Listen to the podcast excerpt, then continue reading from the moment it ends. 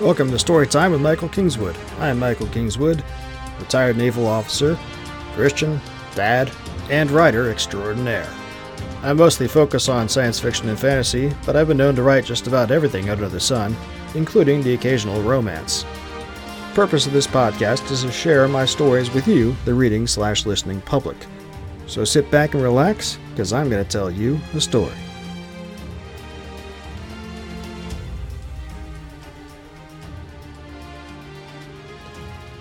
Hey friends, I'm Michael Kingswood, and it's story time.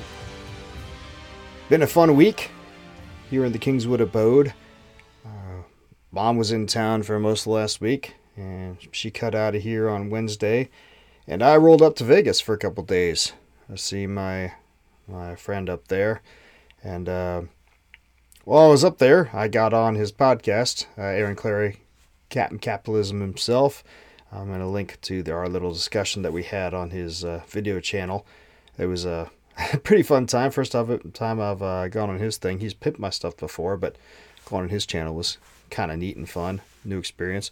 And it uh, we talked a little bit about how this whole video podcasting thing works since he's a lot better at it than I am and got a few tips and I'm be trying some new things out over the next uh, week or two and maybe I'll find them amusing. But that's not for right now. For right now, it's Saturday. It's Story Saturday.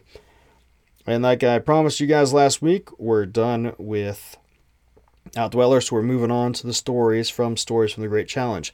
Uh, fun thing is, since I've been out of town and um, been doing a lot of uh, driving to make up cash flow, uh, since I've been gone a couple days, I was like, oh gosh, I don't have a lot of time to read oh geez, what am I gonna do?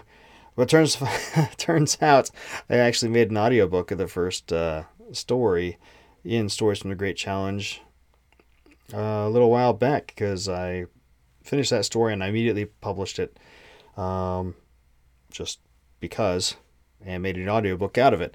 Uh, it's actually uh, one of the few sweet uh, meet cute romances I've ever written. It's called Red Orchid and I'm just going to present it to you here now. Written by me, read by me. I'm not a professional voice actor, so forgive me for that, but narrated by the author is a cool thing. Um, yeah, a few more things to talk about on the flip side, but for now, enjoy the story. It's a ch- bit of a change of pace for me, but I think it was just kind of fun and I liked it. Let me know what you think. Talk to you in a second. George paused inside the doorways of the back patio of Geppetto's and adjusted his tie. He had selected a light blue one with silver white polka dots to offset the charcoal gray of his suit. It was a good look, he knew that, and he knew the tie accentuated his eyes nicely. He would not normally dress up this way, but tonight he really needed to look the part. Still, damn, the tie was tight. Too tight, no matter how he adjusted it. He knew it was just his nerves getting to him, but that knowledge didn't help in order to help to remind himself that he was the good guy here, blowing the whistle on some bad stuff that was going down. Whistleblowers were celebrated, praised. They're also crucified, said a small voice in the back of his head that he had been fighting against for weeks, the one who told him he needed to go along to get along, not risk what he had. And maybe he was wrong, misreading things. He didn't know the full context of what was going on in his lab.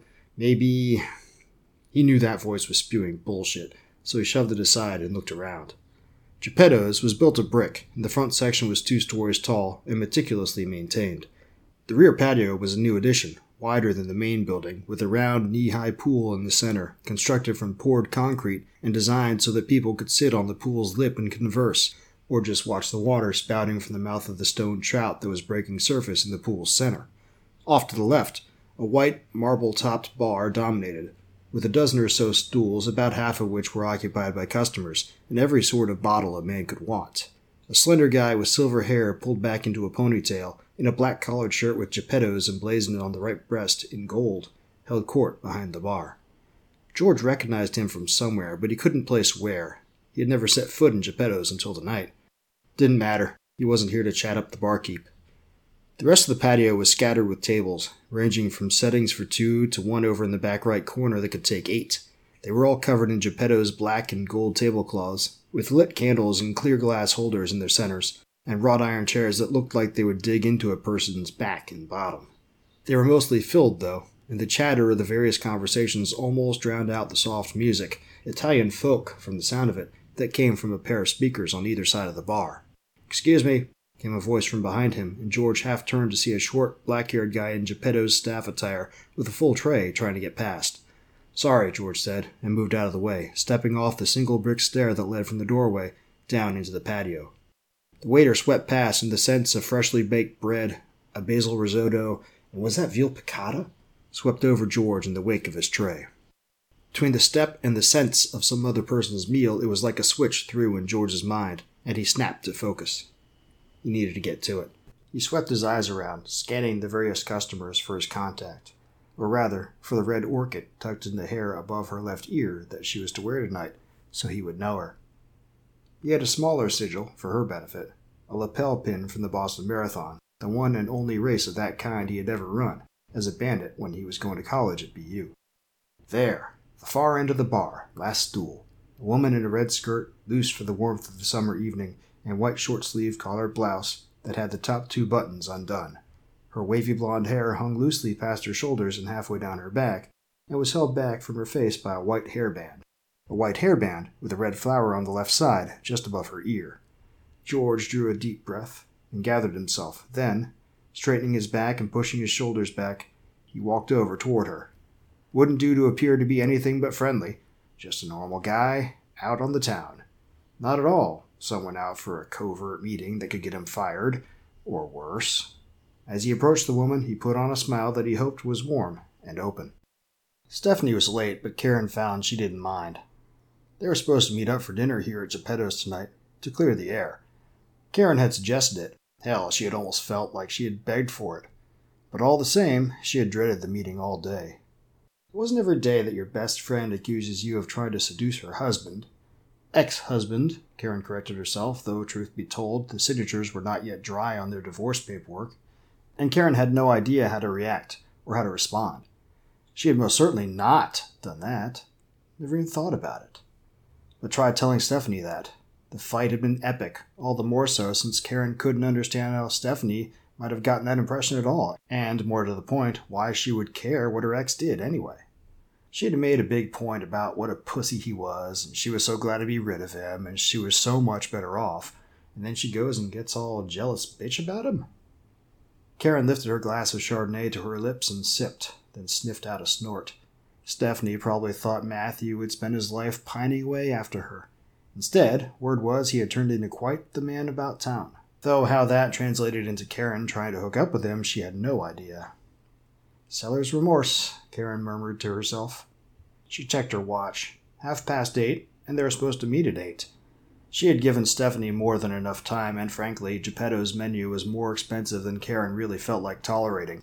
If she wasn't going to show, there was plenty of leftovers back at her place that Karen could heat up and save some money. Karen took another look toward the doorway leading into the restaurant's main building and did a double take. The guy walking over toward her section of the bar was hard to look away from. Tall, trim, but not in a skinny way, he clearly worked out, at least sometimes.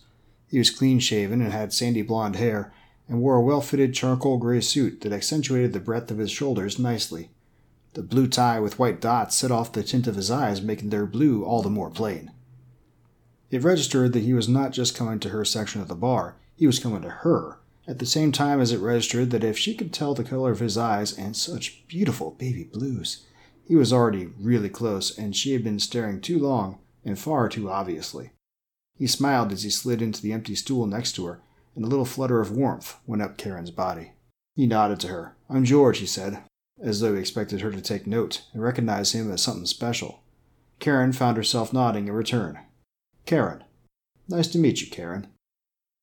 The stool was cushioned, but barely, and the contour was off just enough that it felt awkward sitting down. For whatever reason, that semi uncomfortable sensation dominated George's entire consciousness for a second after the woman gave her name. He heard himself saying rotely that it was nice to meet her and cringed inside. That sounded dumb, considering. It wasn't like he had never approached a woman at a bar before, but this wasn't a social call. It was business.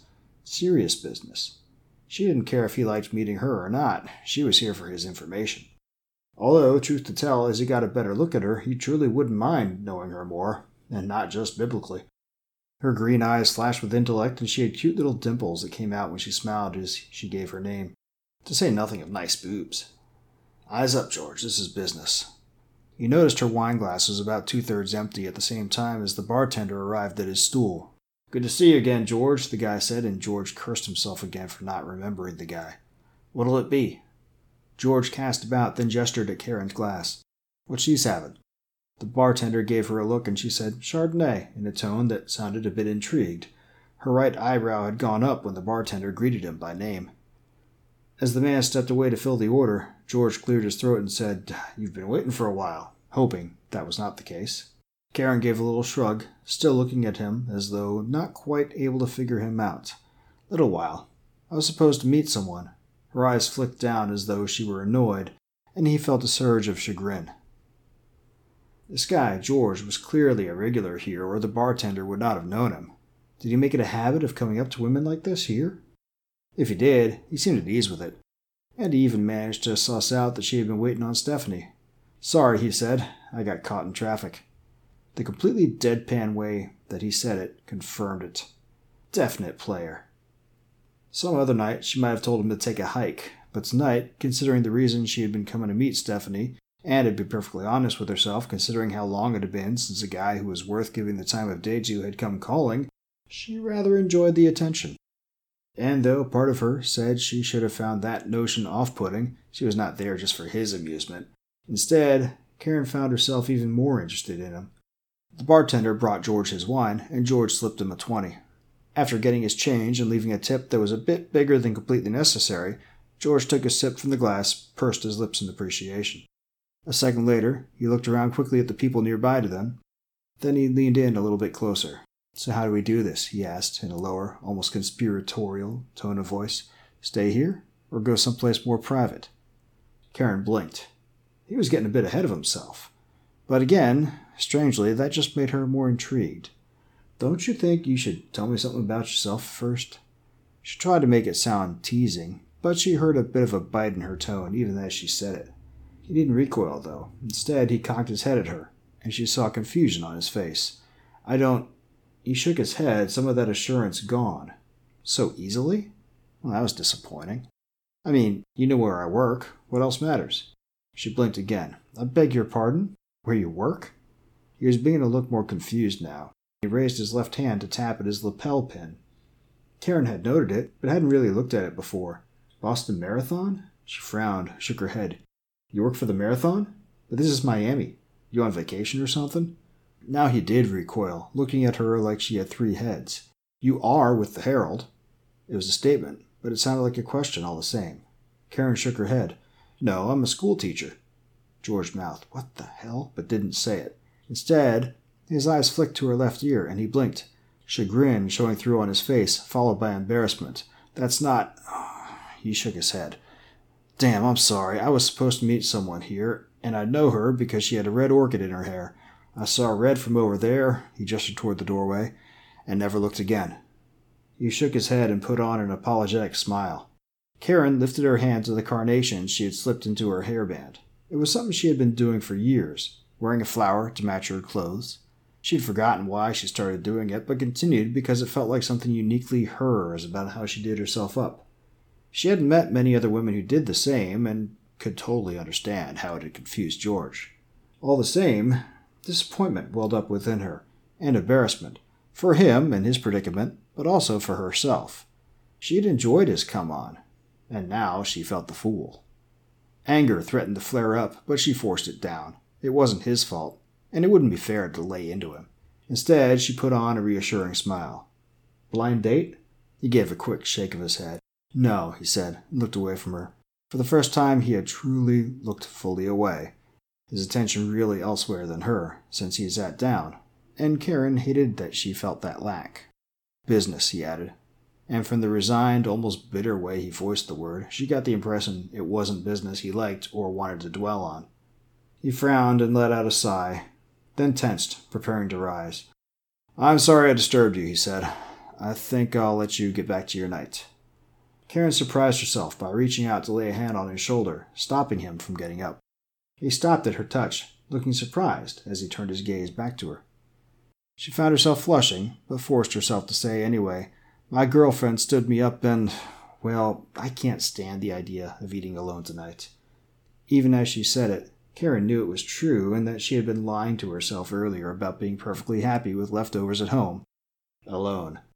Even if she couldn't make up with Stephanie, and maybe even if she could, after the emotionally draining day she had, she really just needed company. And George's promised something. She didn't know what it was. But she really wanted him to stay, that she was certain of. When Karen put her hand on his shoulder, George felt a rush of heat travel from where she touched him to every square inch of his body. Her invitation redoubled that heat, and he felt sure he was flushing. I. He stopped and swallowed. Are you sure? I don't want to impose. Her fingers tightened on his shoulder and she nodded, and suddenly he saw a deep need in her eyes that reflected his own. But while his was the need to get word out about the chicanery going on at his company, the possibly illegal and certainly dangerous things going on in the labs there, hers was something else, but something equally real for her. Whatever physical attraction he had for her, and there was enough of that, faded in the light of the sensation of mutual distress that he felt radiated from himself to her and back. Even if she had been a land whale, he didn't think he would have wanted to say no to her request right then. But he did still have business to take care of. Nodding, he said, I'd like that. But I do need to take care of this one thing. He saw disappointment in her eyes and hurried on before she could give it voice. Let me make one more round through just to make sure I didn't miss her. I'll come right back. She hesitated, then nodded. He left his wineglass on the bar to show he would be returning, but when he turned away, he had the distinct impression that she thought he was shining her on. He moved quickly through the patio, checking all the faces at the tables and the bar, and periodically glancing over to make sure Karen hadn't decided to just go, and did not see his contact anywhere. He was about to turn back to Karen, but decided he really should check the front of the restaurant just to be safe. He knew tomorrow morning he'd want to be able to say he really had put forth every effort here. But a look through the front building was just as fruitless as his look through the patio had been. In the bar near the entrance, with its old school mahogany finish work and warm but dim lighting. In the main dining room, sprawling and filled with hand carved, darkly stained tables for parties of all sizes, topped by Geppetto's tablecloths and candles. To three private event rooms upstairs, all locked except one that was taken by a private party, or so the maitre d' had said, and no, he couldn't go in. There was no sign of the woman from the Herald. She must not have taken him seriously after all. Feeling almost insulted, George headed back down the softly lit hallway that led from the main dining room, past a connecting hallway for the bathrooms, into the back patio. He should have felt relief that he didn't actually have to go through with this thing. Instead, irritation that he knew would quickly turn to anger began to kindle. What was he, chopped liver, that they wouldn't even look at what he was trying to tell them? If they. If you're done flirting, how about we get down to business? The voice, low but still feminine, came from the hallway to the bathroom just as George was walking past it. He stopped and turned quickly, on guard. The woman there was short, maybe five foot even, on the heavier side, and in her mid fifties. She wore a navy blue pantsuit with a white collared blouse beneath her jacket and eyeglasses that reminded him of his high school librarian. Her hair was fully gray and done up in a bun, and she wore a businesslike expression on her face. Her eyes shined with intellect, but he thought he saw a hint of amusement in them as well. But what he lingered on most as he looked her over was the red orchid she had tucked behind her left ear. He felt as though a weight had lifted and all the doubts he had been harboring slipped away. He grinned and stepped toward her. Let's do this. Karen highly doubted George actually meant to come back, whatever he had said. But still, she found herself hoping he would. But after he vanished into the doorway leading back into Geppetto's main building and then didn't reappear for several long minutes, she knew for certain he had ditched her. Just like Stephanie had. Stephanie's betrayal and her accusations were betrayal whether Stephanie wanted to think so or not, had hurt. It hurt a lot. But somehow George's leaving tonight stung in a more profound way, going straight through to the core of her womanhood. How could Stephanie actually think she could seduce her ex even if she had wanted to? Karen shook herself. Enough of that kind of grousing. She waved the bartender, Sam, over and got the bill for her wine. She did not spend any time on self pity as she bent over and picked up her purse from where she had left it at the foot of her stool, fished out the money to pay for her drink, and paid Sam. She definitely did not. She wouldn't feel that sort of thing over some random guy she'd just met and had only talked to for five minutes. That would be silly. Looping her purse over her shoulder, Karen stepped off her stool and turned away from the bar. George was right there. The smile he had been wearing slipped as he looked from her to the money in the bar and to her purse. Leaving? He clearly tried to hide it, but she could hear that he really didn't want her to. She shook her head but stayed silent, not entirely trusting herself to speak. The rush of feelings when she saw he hadn't left after all relief, annoyance with herself, anger at being annoyed, embarrassed about being angry, happiness, and lastly, an odd hope left her uncertain what she would actually say, and she had long ago learned it was best just shut up in those sorts of circumstances. His smile returned, and Karen only now saw that before, warm as his smile had seemed, it had not fully gone through to his eyes. But now it seemed like some burden had been lifted from him, and she sensed peace flowing from him. It felt good.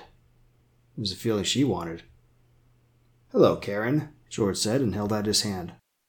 I'm George. I work in biotech. Karen returned the smile and shook his hand. It's nice to meet you, George. Okay, so like I said, a bit of a change of pace for me, but uh, again, I liked it. Hope you did too. Uh, but that's the first of 52 stories from this great challenge work, which, as you know, is available to purchase. Uh, go to ssnstorytelling.com. You can find it there. Also, go to books2read.com slash great challenge. You can get the book there. Um, obviously, I prefer if you come to me because I get more money and I have more control. But it's out there on every book retailer you could want.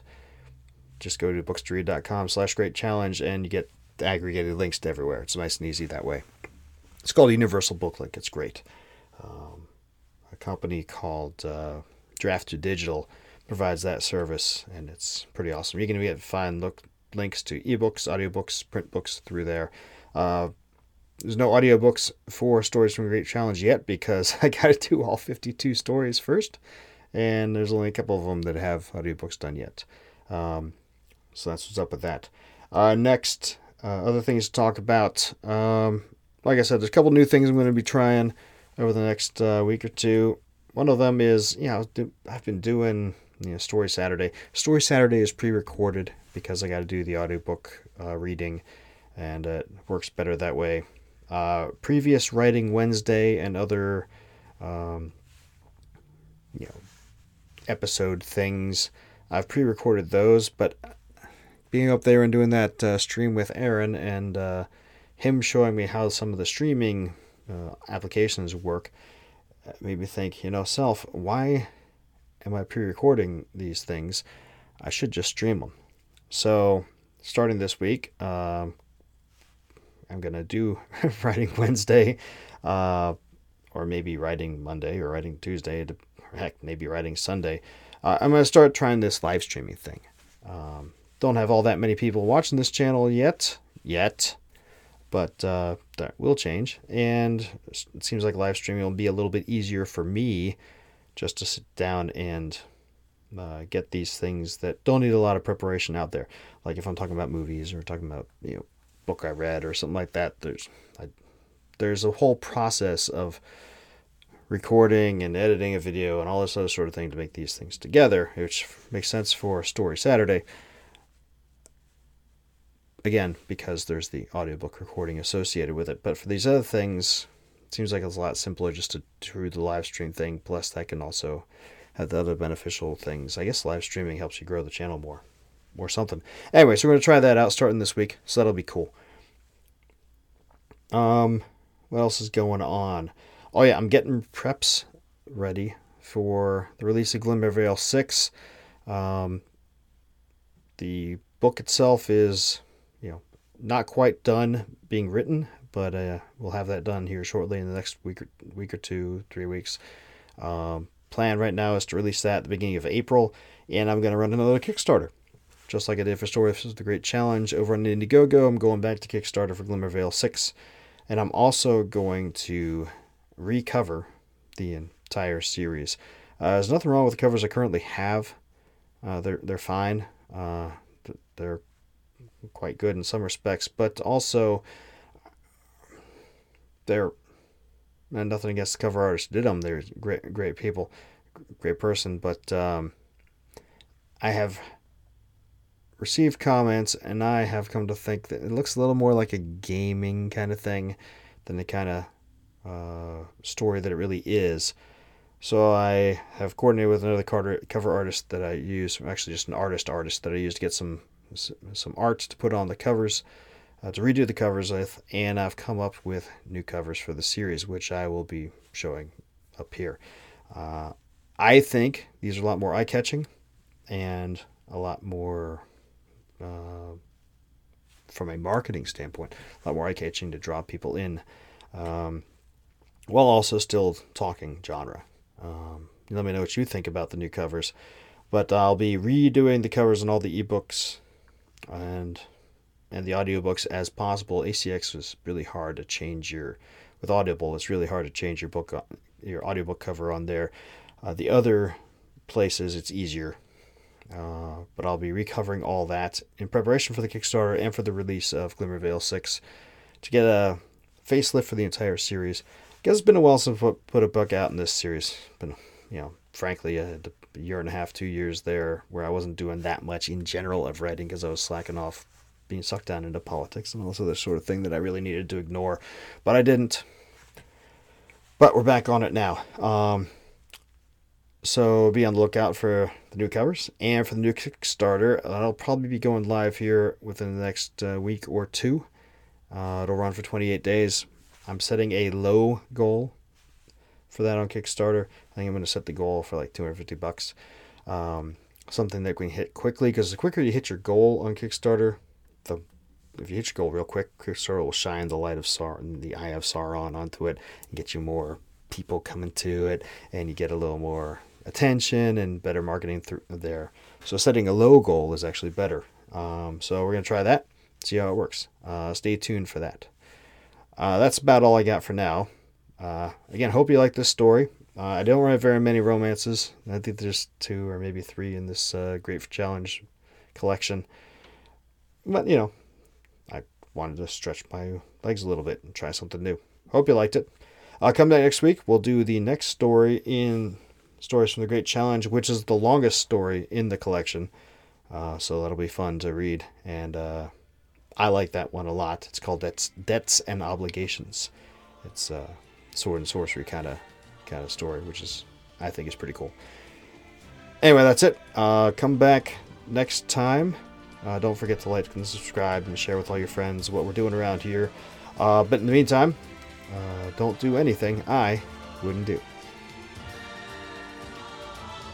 Thanks for listening to Storytime with Michael Kingswood.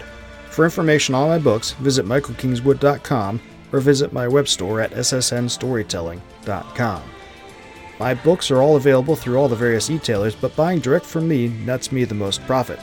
For information on new releases and other special deals in the future, sign up for my newsletter on my website. Storytime with Michael Kingswood is copyright of Michael Kingswood. Intro and outro music is copyright Jean Paul Zogby licensed through stockmusic.net. All rights reserved.